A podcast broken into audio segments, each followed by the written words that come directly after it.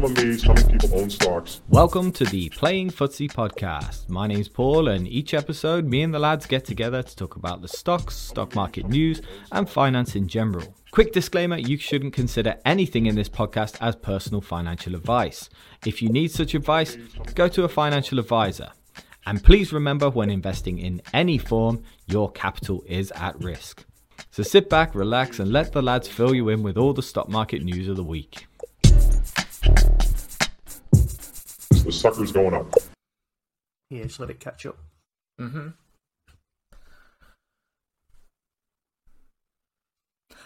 Well, we didn't sell in May, and we haven't gone away. It's June, and welcome to the Playing Footsie Show. I'm Steve W. I've got Steve D with me. Uh, Paul is away at the moment, enjoying his bank holiday somewhere, I imagine.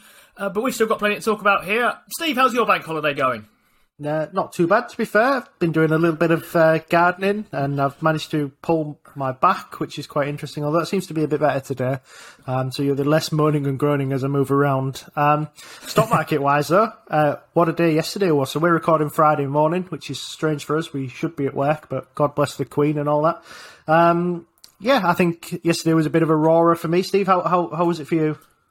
Uh, yeah, yesterday was very interesting uh, for me, particularly on some of the kind of more speculative or stuff that I guess uh, speculative is a bit strong, really, but the stuff that I own that has been doing less well uh, with rising interest rates and high inflation since the beginning of the year. Some of that stuff started kind of coming back a bit. It's still some of it's quite red, and it's still got a long way to go. And I'm reminded of the fact that you lose 50%, you have to get 100% back again, basically. Uh, by which I, I don't mean I've lost 50%, I mean the amount you have to get back is more than the amount you lose in percentage terms. But yeah, yesterday uh, started showing some signs of life. I'm watching this uh, carefully, I think. The bank holiday is an interesting one uh, for me. My work doesn't recognise bank holidays uh, because we have basically 40 days of term uh, in teaching time, which we're currently in at the moment. And if we took out three May bank holidays, uh, which we're having this year, we'd basically be losing 10% of our teaching time anyway, and we'd all have to catch that teaching time up anyhow. So I've just rearranged things to be available on a Friday morning here rather than um, having it off kind of automatically. But it's fun to be here. Um, let's get on with talking about some news then, uh, in that case. So we had a show kind of lined up, and uh, last night Steve sent me a message, as we often do late at night, because, you know, we're both married, what else is there to do? Uh, wondering whether we could talk about this thing about Orca shutting down. Uh, was the way you put it to me, and I, I, had a bit of a look at this, and I googled Orca shutting down, uh, and as far as I can tell, this this isn't, I assume, the story about SeaWorld closing its orca breeding uh, initiative or something like that. Um, uh, what's going on here, Steve? So, um, Orca is um, a, a VC led uh, competitor to Freetrade and to Trading 212. Um, out of the blue yesterday, they just announced that they were um, they were finding it very difficult to get the sort of VC funding that they need to continue, and uh, they were basically giving everyone notice that they were going to shut down in a uh, in an orderly fashion. Um, you've got essentially a month to um, start the process of moving away from Orca. Um, from reading their FAQs, just quickly for everybody, uh, there's no risk of you losing uh, your your capital. Obviously, uh, from this, you can transfer out, although they are charging £25 per line uh, to transfer out stocks. Uh, from what I can see, you can sell your stocks down and transfer it as cash. There doesn't seem to be a charge for that. And they're also waiving the FX fees and the commission fees for for both of those. Um, so, I mean, this is a broader a point for us that was quite interesting. Steve and I are Monzo shareholders, and we we just chatting off air about how we think Monzo is probably a lot further down the line than Orca. But a tightening of VC belts in the UK, Steve, does is that worrying you a bit? It doesn't worry me much. Like you were saying, the only thing I have that I think would be really VC funded would be something like Monzo, and I I guess it's not great uh, that that's the way things are going. I suppose it's not also a tremendous surprise. It's a good thing to see it's kind of orderly from Orca, though, uh, which I guess is encouraging for people who have their money in brokers that they might see as similar. That there is an opportunity for these things to not suddenly have a mass panic uh, or something like that. I've got limited experience with Orca, uh, for what it's worth. I did sign up to the platform a while ago, I think, because friend of the show Casper uh, I was either I was attempting to get a free share out of him, or he was attempting to get a free share out of me. Uh, I can't remember which way round it was. It doesn't really matter. I'm very willing if it was him, and he was very willing if it was me. Uh, I don't actually remember ever getting that free share out of Orca for what it's worth, so no wonder they're shutting down. Uh, my opinion, they, they can't even run their free share campaign properly. But no, um, uh, I don't have any deep thoughts on that one particularly. Did you ever sign up to Orca? I did, yeah. I think the same same thing. I think I signed up with Casper's Link, and I got a share of Boohoo, and it was about two pound eighty or something like that at the time. So uh, that collapsed. I remember selling it pretty I sold it about 160, so I have really no interest in Boohoo. And I tried buying a few things, but my main problem with Orca was that they didn't even have all of the UK stocks that you kind of wanted. So you things like your ITM Power were on there. I think Ceres Power was, which was was strange. But they have two quite hot UK growth stocks that people seem to be interested in.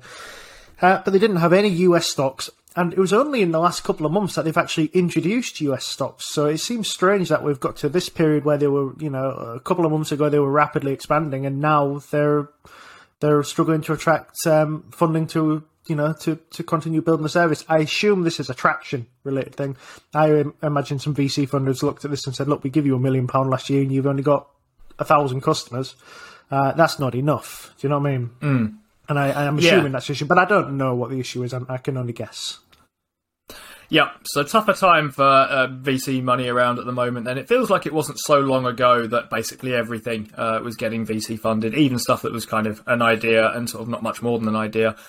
But I guess one of the sort of take home points from this then is that at least that shutdown is reasonably orderly. And I don't know as Orca's the type of brokerage that or platform that would caused significant amounts of YouTube videos to come out about its decline, and uh, you know the kind of thing. People at least talking as though it's kind of the end of the world and everything is going to hell, and and maybe there's a kind of a line to be made here in YouTube video of saying what's next, Freetrade two one two. You know the kind of bigger ones that I think more people were. Sort of on. It feels like Orca were just a little bit late to that party, I guess, and maybe there's a, a lesson there in terms of being a first mover as an advantage. I think it's not just that though, is it? There, there was no special features to Orca. There was nothing mm-hmm. actually when you looked at Orca that you thought, oh, it's doing that better than anybody else. I mean, just off the back of Orca launching, there was Lightyear, and Lightyear was essentially the same app. They just did US stuff rather than um, rather than UK. And there's obviously there's Revolut, which is kind of doing it as a bit part, and that seems almost exactly the same as as those other two services. Um, Lightyear and Revolut are both a little bit cheaper than. Um, than Orca was. So yeah, Orca did nothing better than anybody else, and that's the main issue. If if you're going to launch a competing service, you've got to be you've either got to be incredibly good marketers or you've you've got to be better at something. and I think Orca's main problem was uh, they they were neither of those things. Mm. How's the weather where you are, by the way, Steve? It's quite a nice day here. It's a it's a bit it's a bit grey. Yeah, you, you, live a bit further north than I do, don't you? So mm. uh, it's it's quite nice here. Sun's out. Uh, there's a little bit of cloud up there, but apparently there is a hurricane coming. Uh, Jamie Dimon said on Wednesday that um, he was at a financial conference and said, "You know, I said there's storm clouds, but I'm going to change it. It's a hurricane." And he said, "You better brace yourself. JP Morgan is bracing ourselves, and we're going to be very conservative with our balance sheet." Um, that's interesting. You hear kind of people who are fairly enthusiastically often uh, shouting about tightening economic conditions and stock market crashes and so on. Jeremy Grantham is a very good example of this. He says crash every day and is right uh, one in every, I don't know, several thousand times. Yeah, uh, something like that. But um, uh, maybe that's the point uh, in a certain way, right? You'd rather be right those times and just not get taken out. That's up to him to decide. But Jamie, uh, Jamie Dimon's not uh, an enthusiastic crash shouter or pessimist or something like that. Um, and he's been around a while. We've mentioned before he's he's seen difficult financial conditions before. He was there in the uh, 2008-09 crisis at J.P. Morgan. And when he speaks, people listen, rightly or wrongly. Um, uh, what do you think about his comments, Steve? If anything. Um, interesting is probably the word I would say to it. Um, like you said, Dimon is is not somebody who comes out and and really says that economic conditions are, are going to be terrible. He's not a, a doom and gloom merchant at all, and he is um, sort of a pragmatic uh, old head in the banking industry. So it tends to be that when he talks, people listen. So I, I was interested to see that on the day of him making those comments. Actually, the market didn't perform as badly as I thought it would. Um, I mean, we've got a lot of bad news around at the moment. We've got Dimon promising hum- uh, hurricanes. We've got um, we've got quantitative tightening about to start. Uh, inflation still rampant in the EU. We've got a war uh, going on in, in Ukraine, and yet the market at the moment just seems a little bit tepid. So Dimon explained this to us. He thinks we're in the eye of the storm at the moment, and you know what what's you know we're in the calm, and, and what's coming is the is the horrible stuff. But he also mentioned that he didn't know whether it was going to be absolutely horrible or just a little storm. And I think that's kind of where everybody is at the moment. I think that's kind of like somebody's grabbed the headline out of the obvious there. Um, but yeah, I think nobody really knows what's going to happen with the market. I think if you put your head on, you say there's still probably a little bit of red to come, but the market doesn't really care about that sometimes. Sometimes it's so forward looking that perhaps it's already priced this in already, and on from here is you know is the beginning of a new bull market. I guess we just don't know at the moment.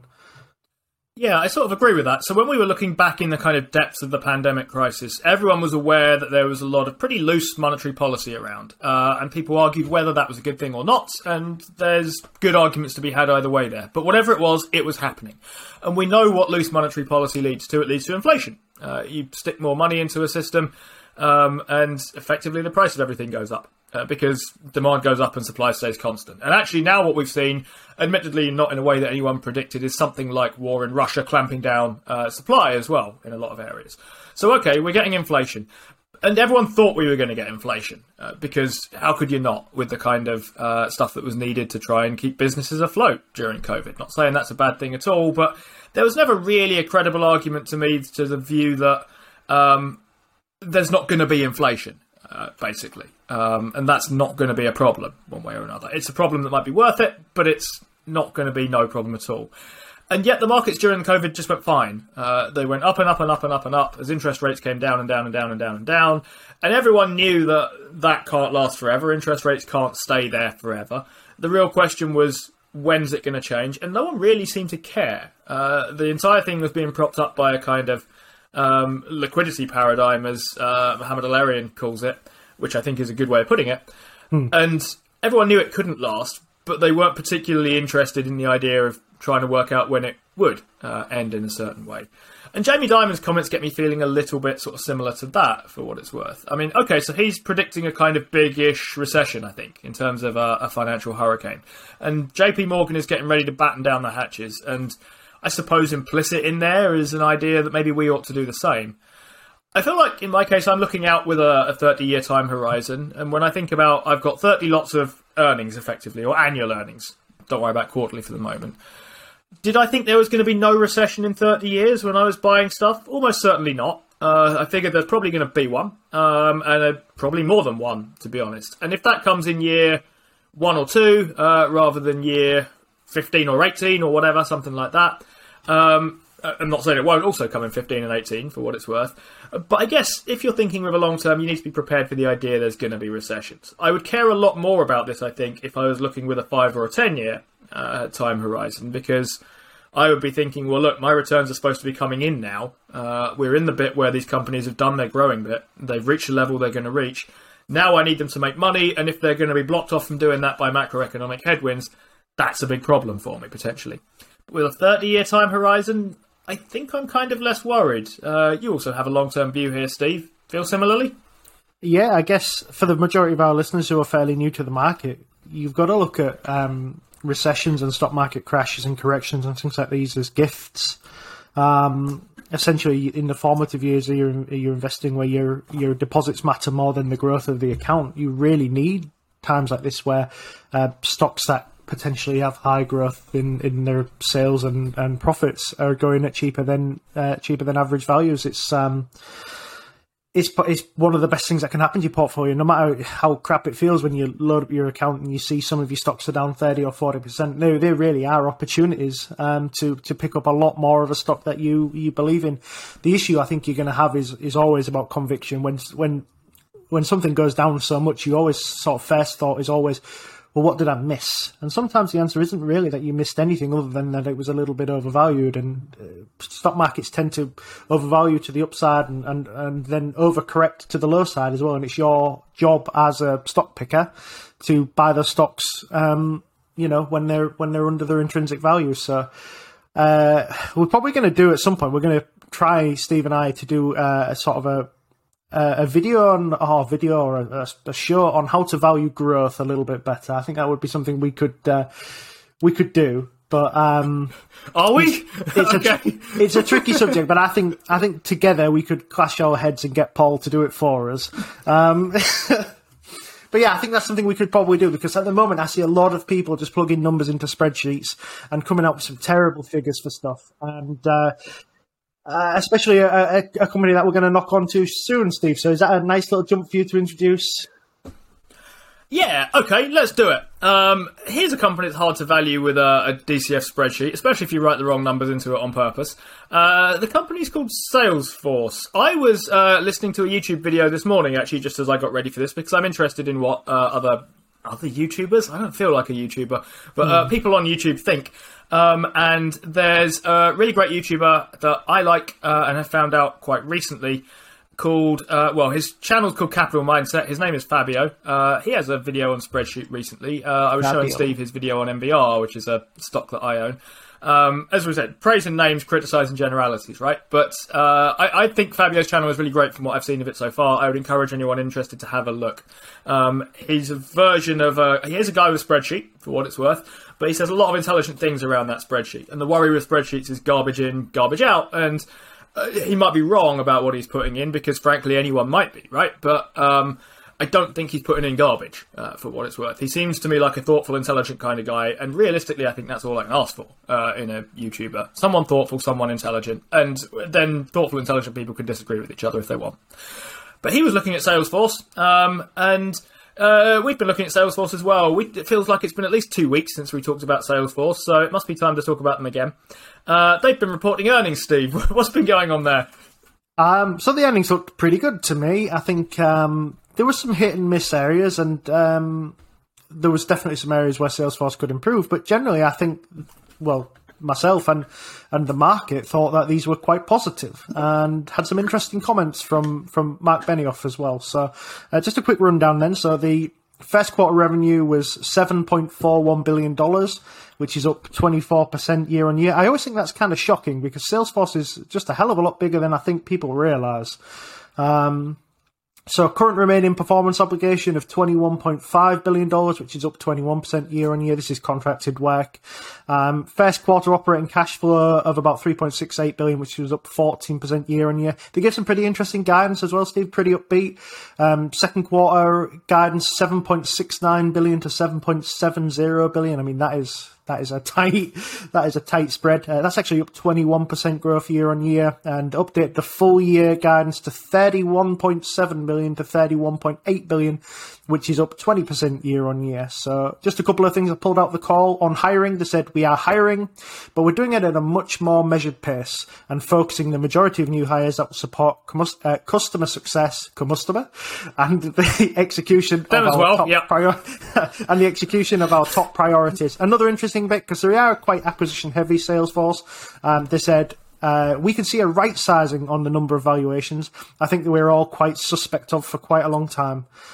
But for us, you know, we've kind of laid our acquisition strategy down and we're done here for a while, which is great because one of the main concerns of Salesforce is the amount of stock based comp they do and the amount that their shares outstanding is going up. They do like an all stock deal or, or a partly stock and partly cash deal. And you see quite a lot of dilution uh, on, on companies that maybe aren't quite bringing the revenue to the table uh, at the moment. Looking at you, Slack.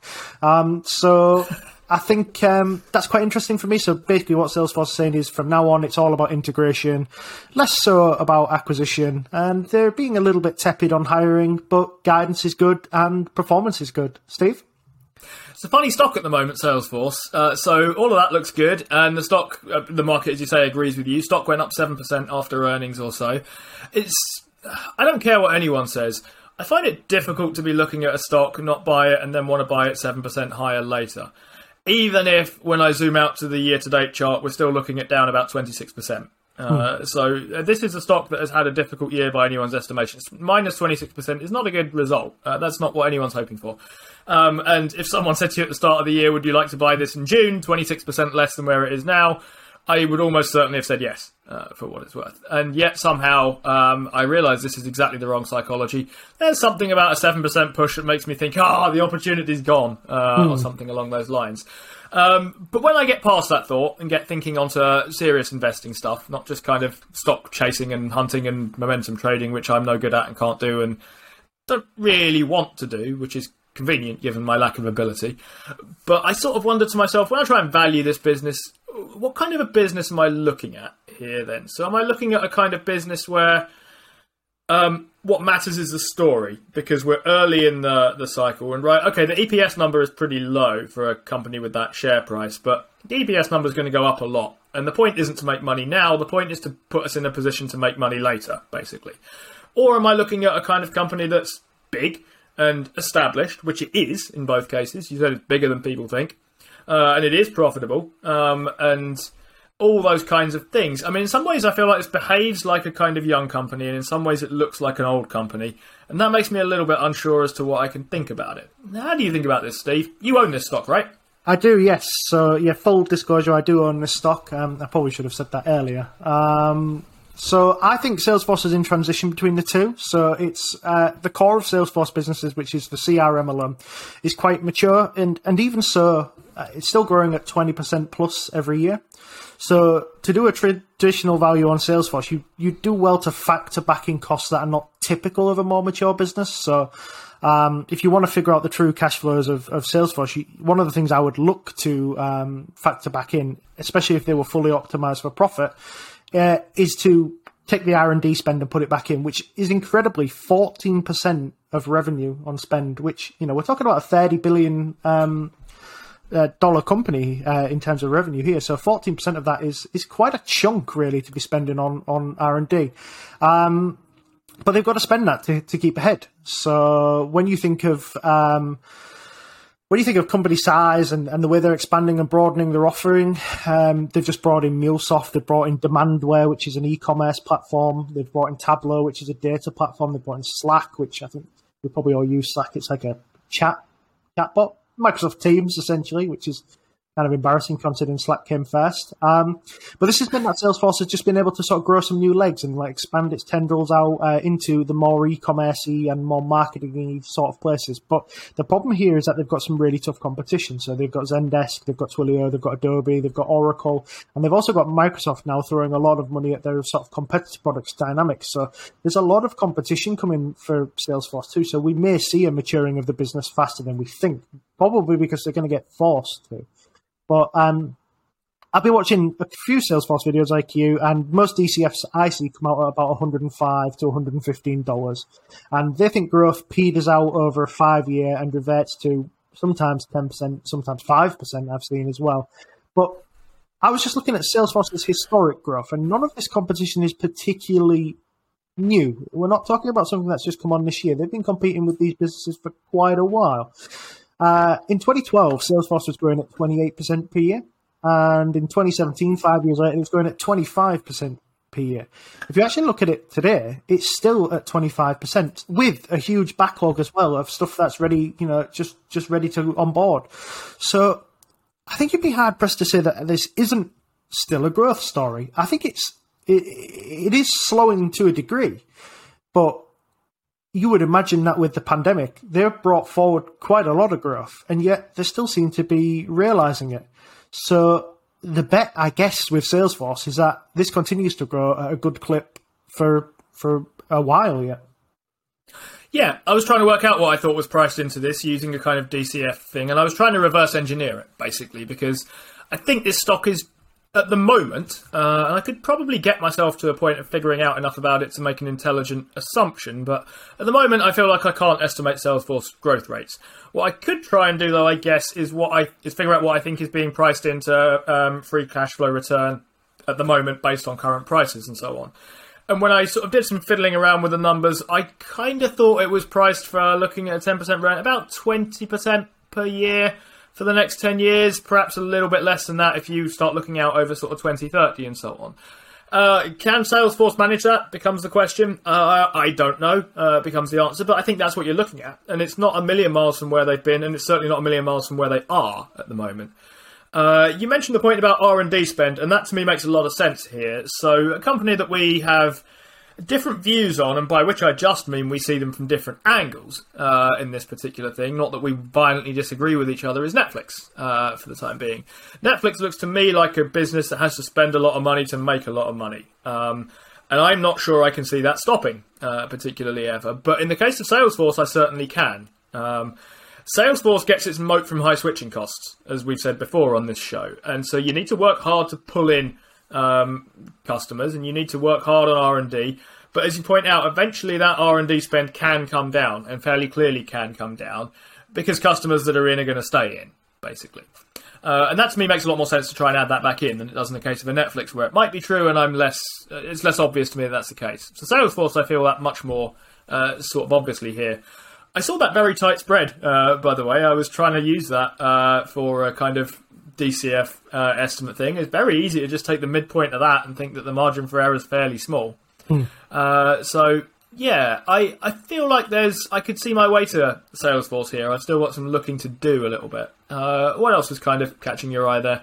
I guess the only other thing that was um, was catching my eye was that its free cash flow is actually growing quite a lot faster than its its sales outstanding. So um, one of the things we were looking at on the Discord last night, I don't know if you saw it, Steve, was that Palantir's revenue per share has actually stayed completely static over the last four years because they're issuing shares at such a rate and not growing Yep. fast enough that the revenue is essentially um, the same.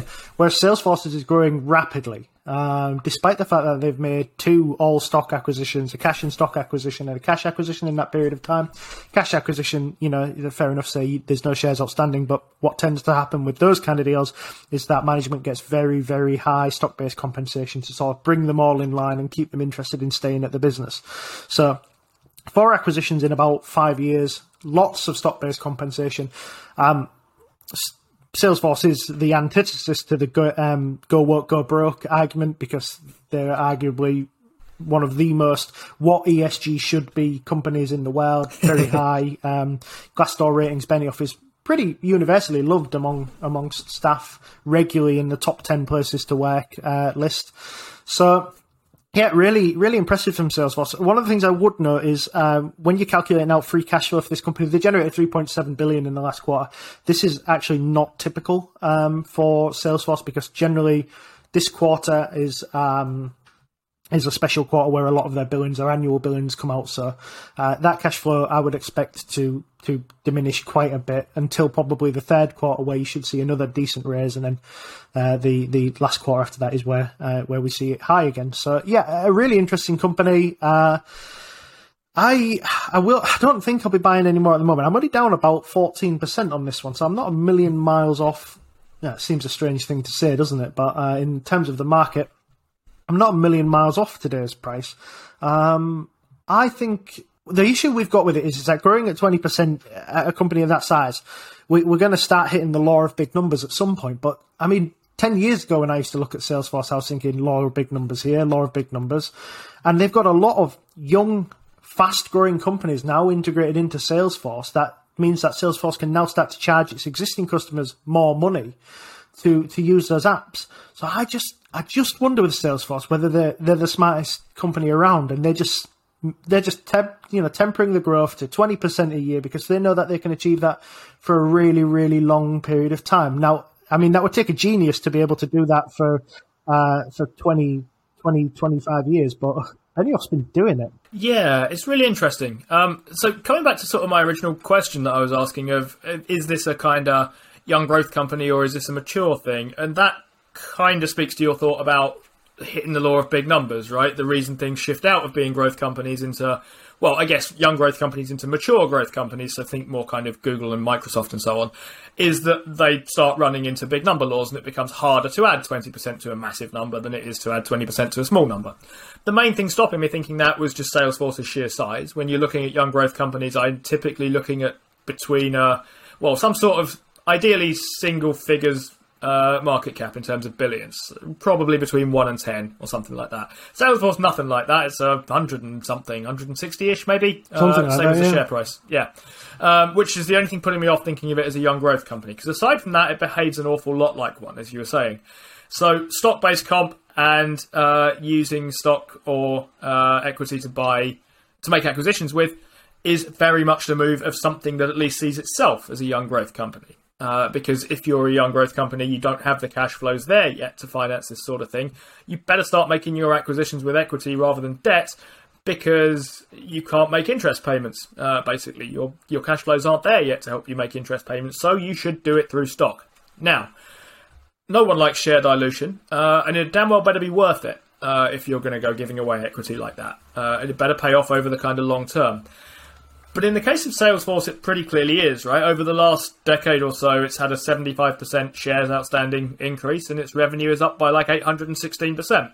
Hmm. So is it in a better place than it ought to have been, uh, than it would have been, sorry, 10 years ago? Yeah, almost certainly. Uh, it's strange to see how I wouldn't give you uh, 75% of stuff for an extra 816% of stuff. That's got to be an acceptable growth rate from what I can see with it. And the result of that is that Salesforce has, as far as I can tell, protected its balance sheet pretty well by not taking on debt, by not using too much uh, cash for these sorts of things. It comes at the cost of dilution, but it has the balance sheet of a kind of youngish company, by which I mean there isn't loads of debt on it. What there is is reasonably well covered by its cash. About 60% of its assets, from what I can see of it, are goodwill, which is sort of timely for us. It's not so very long ago that we were looking at the reports from Amazon and uh, Teladoc and seeing big goodwill write downs. Um, what's your feeling about a balance sheet that's about 60% goodwill, uh, Steve? Other than, you know, I can now change Teladoc for Salesforce in the punchline of my Christmas greeting. um, it's tricky, isn't it? Because uh, goodwill is the, the, the most common indicator of overpaying for something. And I think if we if we head back to uh, when the Slack deal was announced, I don't think there was many people out there that thought Salesforce were getting value for money out of that Slack deal. Slack was a small company that wasn't particularly well run. They had a CEO who liked to cry on TV, and um, and yeah, he was permanently saying Microsoft had stolen his biscuits or something. Is what I seem to remember. So it was a lot of money to spend on on on Slack, but Slack was only a 20 odd billion deal, so there's more goodwill in there somewhere. Um, but it, that's the problem with buying these sort of uh, high growth uh, high expectation companies is that you have to you, you, know you have to pay for them and the result of which is that you have a big chunk of goodwill on your balance sheet that you're going to have to write down at some point. I would guess if salesforce continues to fall in price if we do have the hurricane that Dimon is uh, talking of we'll start to see some of that goodwill written down. Um, but at the moment i'm not really too fussed about it yeah, fair enough. I, am trying to work out what I feel about goodwill for what it's worth. I sort of feel like the point of goodwill is that it's not really there, by which mm. I hmm. mean it's it goes under the intangible section, right? For obvious reasons. It's just a case of you sent out 100 billion for this company or whatever, uh, and it has a book value of 50. So now what am I meant to do? I'm going to need to log 50 of that as goodwill, basically. Mm. And as it turns out, it's not worth that 50. We'll gradually have to write it down and so on. So I feel kind of mixed about companies that have a lot going on in the goodwill division. Um, I feel like it's a. I like to see it in certain ways because I like to look at how much, uh, in the way of tangible fixed assets and so on, a company needs to make money. And the more of its assets are intangible, the less of them are tangible, the less kind of expensive it is to run in a certain way. Because fixed assets need replacing, they need uh, paying every three, five, whatever it is that you depreciate them over uh, years. And if you look at something that has a massive asset base, um, the word asset sounds positive, right? But you have to pay for your uh, whatever mm. they are, factories, so on and so forth. Um, so a company that doesn't have much in the way of those things because all of its assets are in the goodwill side, I kind of view positively uh, in a certain way. I mean, there mm. a danger of it getting written down, but and this seems to be a way that the market and I feel differently about things, and I'm still evolving my thinking around this issue. I don't really care about things that I don't really believe are there getting written down. Uh, so, so the non-existent value that was never there in the first place isn't there anymore. Um, am I supposed to kind of care massively about that when goodwill gets written down? A continually growing goodwill balance sheet just sort of indicates that um, that a company is is buying things way way above their um, way way above the price that they're valued at. But like like we said earlier, if you're buying a high growth company, you're buying the potential of the you know the future cash flows. You're not buying the cash flows right now, so it would almost be impossible to buy a high growth uh, tech company for for book value. Um, I, I, don't think I've ever heard of that happening, but um, and, that, and that's just it's just comes with the territory, doesn't it? So yeah, I think goodwill is a I mean, it's almost one of the things on the balance sheet that you can skip.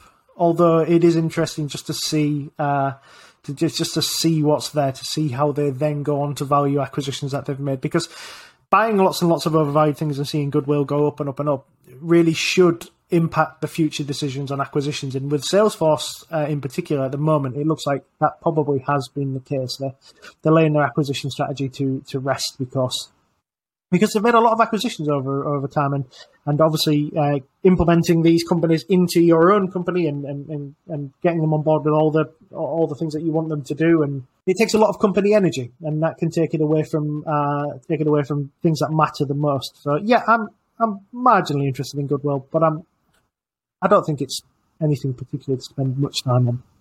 I mean, in general, I think the balance sheet is something to tread around kind of carefully here. So uh, while we're signing each other up then to make videos that we're not entirely sure we have the capacity to make between us, I think one day we might do a video on how to look at balance sheets, specifically the balance sheet, by the way, section of the kind of financial accounts.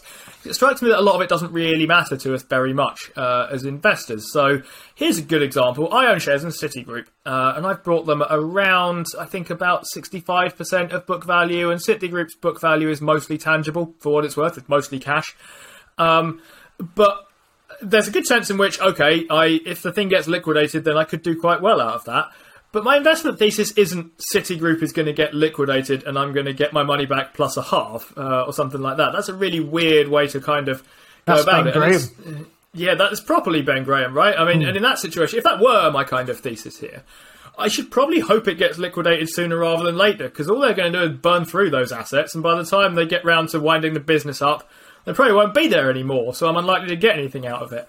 Um, so, so yeah, I like to sort of see things like debt being well covered, but I'm not particularly fascinated in book value as an idea of what I might get if the thing was wound up, unless I think it's imminently getting wound up. And I don't think Citigroup's getting wound up anytime soon. My my investment thesis on that has nothing to do with the idea that I'm buying it at 60% of book, therefore I have a kind of um, insurance against it getting uh, completely shut down or something along those lines, becoming the next Orca.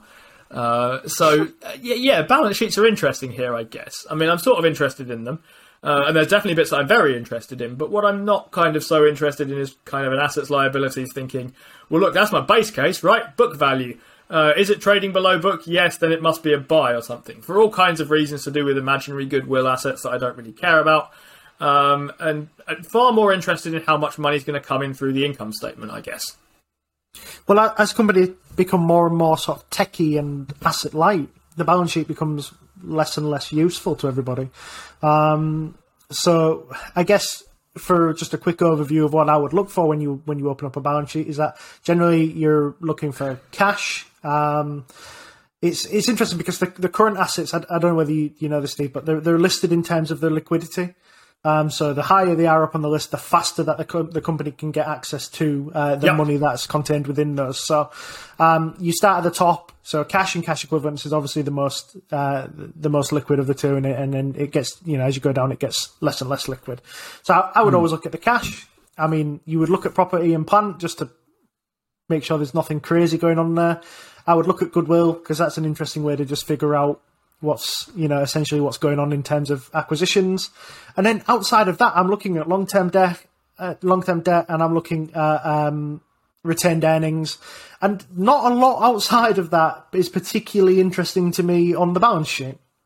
Is there anything else that jumps out at you on the balance sheet? That's something you always look at.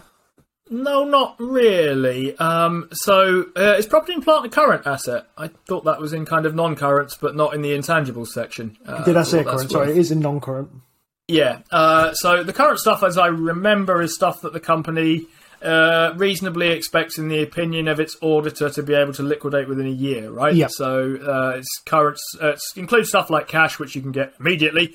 Uh, and stuff like inventory, which you expect you'll be able to shunt in the next given a year or so, uh, basically. To, uh, and auditors can decide whether or not they think that's reasonable and write up or down the value of those sorts of things.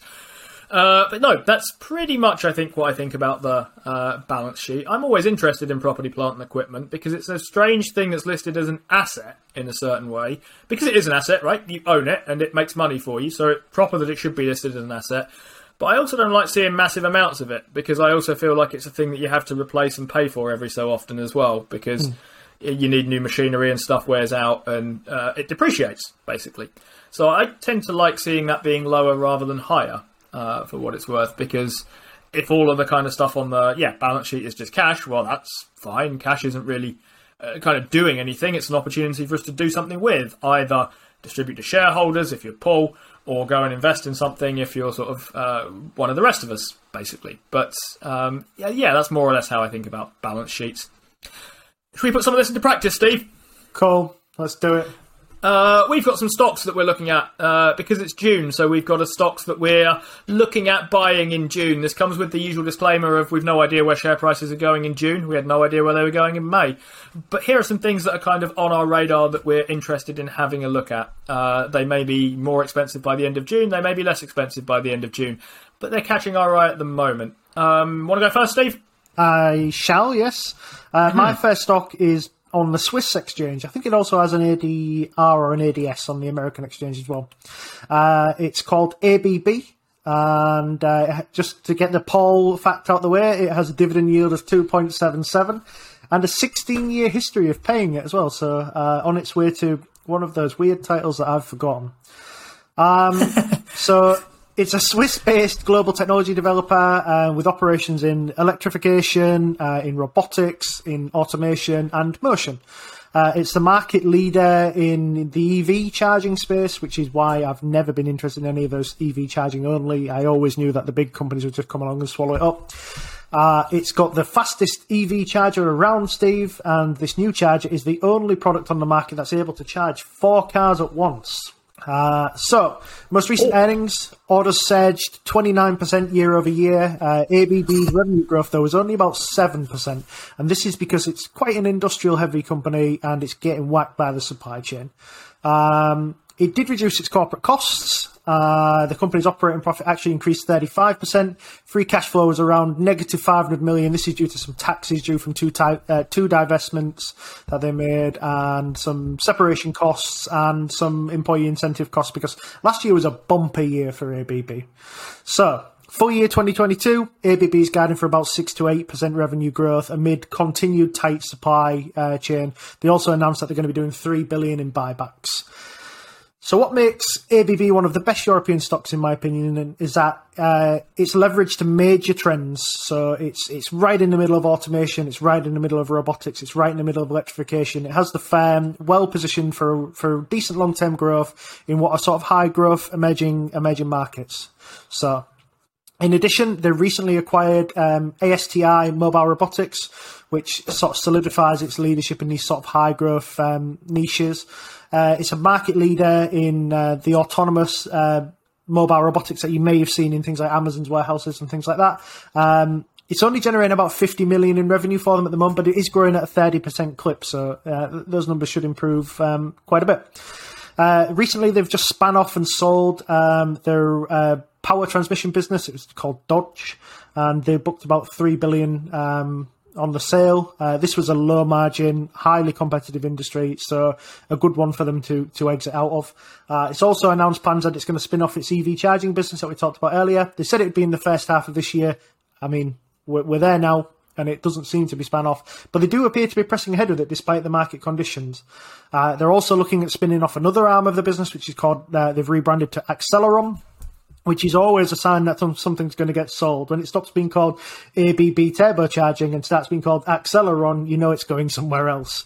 Um, but yeah, this is basically um, high powered, big engines for stuff like marine, energy, and rail, uh, and, and turbocharging and things like that. So all of this is quite a lot of change there. All of this has been happening because ABB has been under pressure for a while to increase its prof- profitability, and because an activist investor, Cevian Capital, joined the board and demanded as much. I mean, Steve and I had a bit of a laugh off this off air. I mean, that is obvious, isn't it? It's like, okay, Mister, why are you taking this massive stake of the company? I'd like you to make more money. Like, oh. Is that your only demand? Do you have any suggestions on how we get there? No, money. Um, but anyway, supply chain is your issue with ABB, and they're getting whacked by it. Uh, but it won't always be like this. So if you want the leader in warehouse automation, EV charging, when you probably end up with a spin off of a pretty decent business there, robotics, they're also in energy generation.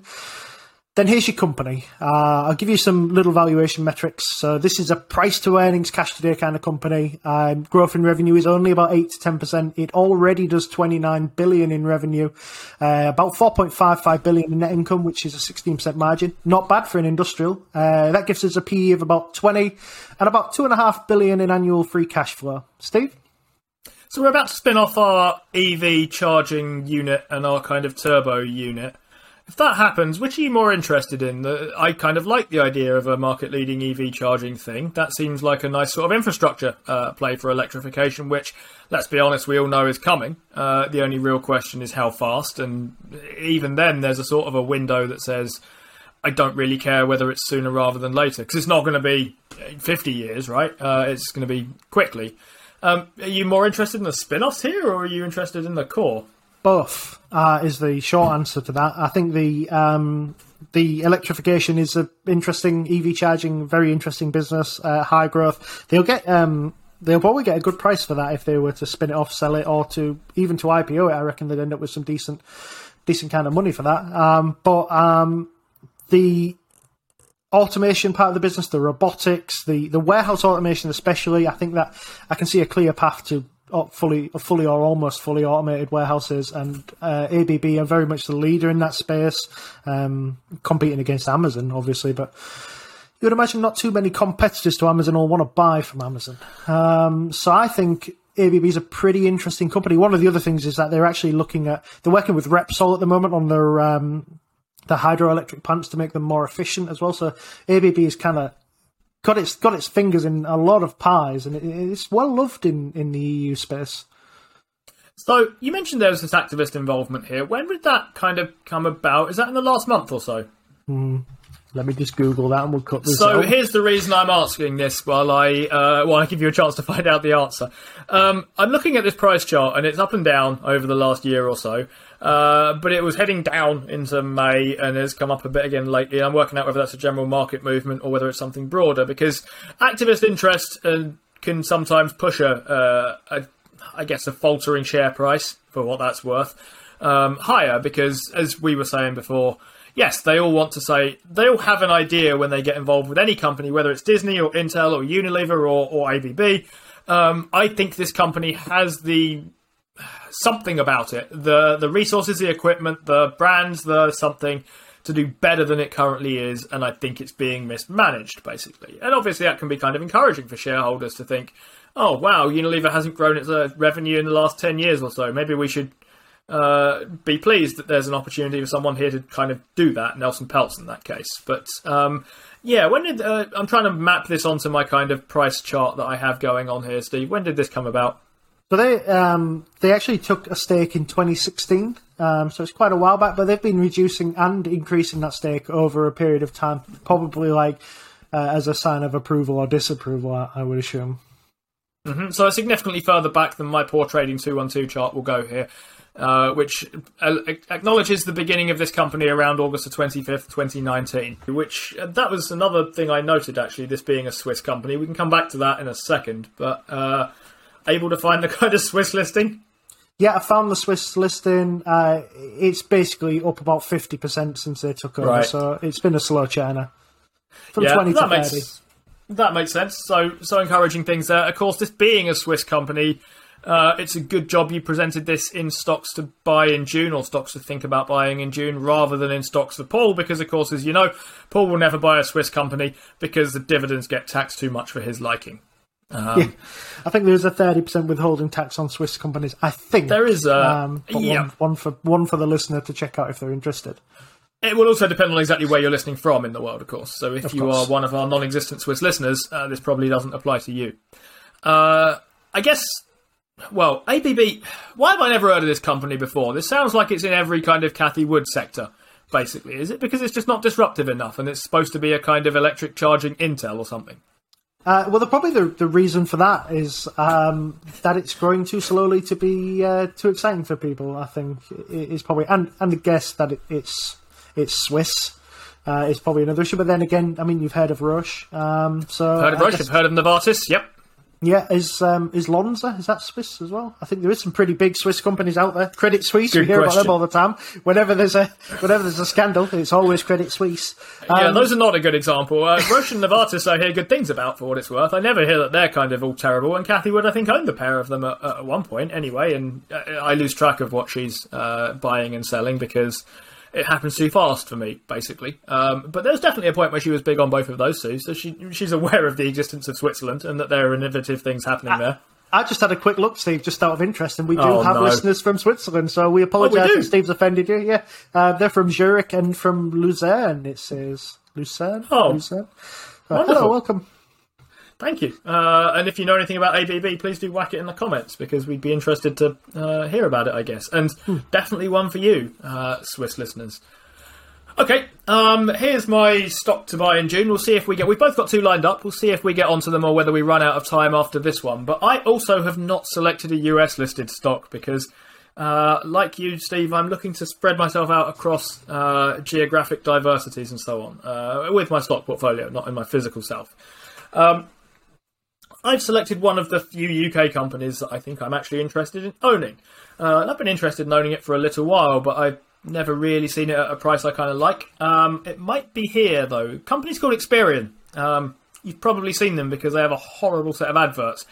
Uh, they are all about your credit history and your credit rating and your credit score and loads of other things like that. Um, what they are is effectively uh, a credit bureau that provides advice to lenders, so mortgage lenders, loan companies, any of those sorts of things that want to know about your credit worthiness.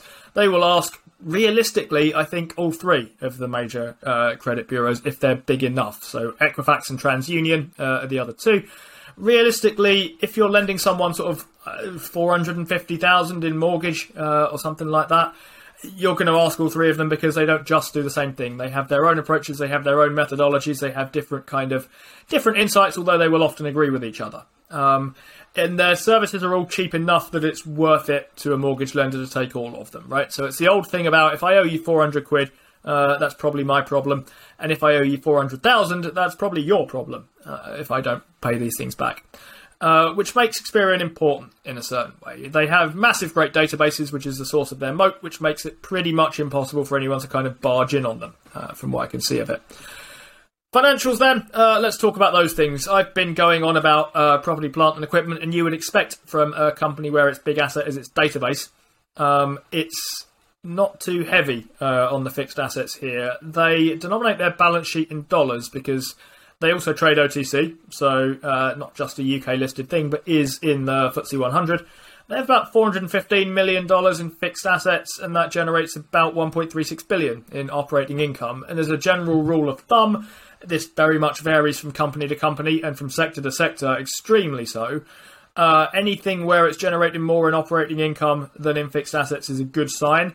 Uh, especially, well, equally so if you think it will do that in the future, because it's currently its operating income is fairly low. So think about Salesforce or something like that. That currently doesn't fit this, but I would expect it to over time. Uh, retained earnings, which is what I'm looking for in a kind of growthy company, are creeping up steadily, and capex is around 30% of the operating cash flow. So it's not the case that all this money coming in is going to get hammered out into capital expenditures again. Uh, debt, from what I can see, seems reasonably manageable uh, for a company like this. When you have companies that are reasonably well protected in their sector because there isn't huge amounts of competition, it can be the case that they start doing creative things with their balance sheets. And I didn't see a huge amount of that. They run a negative working capital model, by which I mean their current liabilities are higher than their current assets, uh, which is something of an issue. Uh, or it can be anyway. It can also mean that you're basically getting free financing uh, from your suppliers, which is largely what's going on uh, in the case of these things. I think Amazon might also run such a thing. Other, you know, reputable companies that do this are P&G, Starbucks, McDonald's. I think all run negative working capital uh, models, but the debt in general seems to be kind of manageable to me. Okay, let's talk valuation then. Uh, for a moment, because I said this has been coming down quite a bit since the start of the year, and I've annoyingly forgotten to look up exactly how much it's off uh, year to date but uh, currently has a market cap of around 23.5 billion, uh, another 3 billion in debt, not much cash kicking around, just under 120 million, and a free cash flow yield of a billion means around 3.9% uh, yield at the moment. That's not super high, but there's reason to think this might push up uh, reasonably well. It's growing at around 10%. If it keeps doing that, you're averaging six and a bit percent after 10 years. Another 5% for 10 more years gets you to close to 9%. And then if it stays flat, you're looking at averaging around 11% for 30 year investment. Um, I don't think that's going to be what the indexes do uh, for what it's worth here. I'm not of the view that says everything's overpriced, but somehow the index is going to magically return 15% because it always does. To me, that's a, a just an impossibility. Nothing in the index is going to return 15%, but the index as a whole is. No idea what that means. Uh, there are obvious risks here, and they're kind of similar to the risks in your very different industrial thing, uh, Steve. You mentioned supply chain shortages. I've got interest rates coming up. They're both macro risks, uh, effectively, that we've got going on here. And Experian kind of talked about this in their most recent earnings call. They said interest rates coming up is making mortgage lending uh, a bit more restricted. It's making demand for uh, mortgages go down. It's slowing house price growth, um, and all of these things are basically weighing on the demand side of their business. So, over the short term, I'm expecting some uninspiring numbers uh, to come out of this company, but I'm thinking it's fairly well protected, and over the long term, I think it's going to do reasonably okay. Uh, the fact that we're looking at a kind of murky macroeconomic outlook to me says this might be an opportunity to pile in uh, on Experian. So I just had a quick look for you, Steve. Experian's down about thirty percent year to date, so twenty nine point uh, well twenty nine point one three percent uh, year to date. So it's come down quite a bit, really, from thirty six hundred to it's about 25 77 at the moment. So 25 is the mark I have marked on it to buy at for what it's worth. It's just above that at the moment, I think, about 25.77. And of course, market shut today because it's a bank holiday. Yeah, I didn't like it 30% ago uh, at the start of the year. Uh, I feel a bit more warmly to it now because I got kind of kicked back into looking at this recently and then thought, oh yeah, I've sort of taken my eye off that because I've been looking at Alphabet and Amazon and everything else over the last few. Um, so a really good thing for Experian was um, recently they've they've managed to get themselves quite a quite a chunk of new business essentially in that um, uh, Klarna have decided that they'll start reporting to um, to mm. Experian and TransUnion, uh, which means that they're going to get um, obviously quite a lot of uh, new business through this. The knock-on effect of that is Experian essentially are now giving away your credit report for free. So they don't make any money on that. What they do is they sell a value-added service on top of it. So they will teach you how to improve your credit score, and they will also um, do like a fraud alert service for you as well, which uh, is another sort of added value on top. So that's really important for Experian. Now, uh, one of the issues that I, you had with credit reports coming up, and, and you've seen it in America with the they have the the FICO, the FICO score, is that Upstart was coming along and saying, look, you don't need that crap we can sort out a loan, we can source it, and we can sell it um, without needing that. We we can source that data um, publicly, and of course, we've had that um, with um, payday lenders. Essentially, they didn't they didn't report to Experian either, and they've obviously since collapsed. So Klarna um, now reporting to Experian adds an air of credibility to their, their lending process. So Experian is is obviously is obviously seen as that as well. Um, so yeah, I think Experian is quite well poised at the moment. I, I, would still say it's perhaps a little bit expensive for its for its growth um, potential, but I, I, think there's quite a lot to like about it. Really, it's, it's an Irish company, isn't it, Steve? It's uh, yeah, it's headquartered in Ireland. I, I wonder exactly whether it's an Irish company or whether it's one of these things that's headquartered in Ireland for tax purposes, because a lot of things are. Um, it reports earnings in dollars, from what I can see of it, or at least it reports its financial statements in dollars. Is listed on the FTSE uh, and has an OTC listing, so it's uh, scattered a little bit, but I believe it is actually based out of Ireland. I guess here's how I'm sort of thinking about this a little bit. I guess I feel like this is in an area where it reminds me a bit of credit ratings in general, uh, and I'm thinking of Buffett's investment in Moody's, which he said pointed out that um, it's something where Berkshire, uh, his company, has to basically get uh, a credit rating from Moody's, and they don't want to, but they have to get one, and they realistically have to pay for one. Uh, and it's a service that I think, even if this stuff gets more and more automated, isn't going to go away because they will always want the sign off from S&P Global or Moody's or hmm. uh, Fitch is the other one or something like that. So yeah, it may well become far more algo uh, driven one way or another, but I don't think that's going to be a huge issue here because I think there's always going to want to be a sign off behind these kind of things, mostly because it's a way of managing the enormous risk that banks take on in lending mortgages to people. Hmm. Uh, they're all on holiday today, of course, so probably Experian isn't doing anything much, but uh, yeah, this is one of the ones where I think I can at least detect a half decent moat coming out of this. And actually, it was seeing uh, S and P Global dropping the other day that caused me to look back at Experian again. Um, yeah, Uh, this is just a, a good example of a of a sort of I guess a, a, an asset light business that is actually converting to profitability. Um, just having a quick look down the metrics now, and you can see that.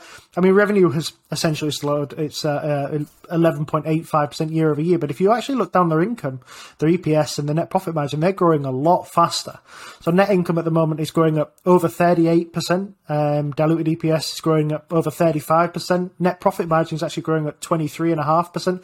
So this is uh, an example of a company pivoting to profitability, uh, which is quite interesting to see. It's a, a, you know one of those companies that even if you're not going to buy it, it's a good thing to go and have a look at it and just see how fast these asset light companies can turn on the profit screw. Yeah, sorry, I forgot the important bit. Ah, that's annoying. Um, we might have to go back and reshoot this, but I forgot to say the important bit that stock has a 1.5% dividend yield. Uh, most importantly, uh, for Paul-minded investors and so on. Um, and the share count, I think I looked at it. I think it's it goes up sometimes and it comes down sometimes. To be honest, I didn't see anything particularly significant worth commenting on there, uh, one way or another. But in case anyone's interested, and it's an important part of your uh, thing you look for in companies, and you're looking for it to check certain boxes. I think it's been coming down over five years and ten years, but it hasn't been coming down linear or anything like that. They print more shares when they see it right to print more shares. Uh, they buy back shares when they see it's right to buy back more shares. You can agree or disagree with them on that, but I don't think they have a standing commitment to uh, saying, "Oh, we will um, constantly be bringing down shares." And one last thought, actually, which I did look up because I know it's very important. The ex-dividend date. This is one that pays uh, its dividends twice yearly. Bigger one, smaller one. The ex-dividend date for the bigger one, I think, is coming up later this month. So it's a great stock to buy in June. I like it. Anyway, uh, those are our stocks. I guess we'll leave it there. We've crossed the hour mark for a moment, and we'll save our other two for another day. You can find out what they are uh, maybe next time when Paul's back on the show, probably, uh, and, and learn about whatever he's been up to as well. Thank you all very much for listening. Uh, this has been our show. Hope you're all having a wonderful bank holiday weekend uh, and enjoying the Platinum Jubilee, whatever it is you're doing.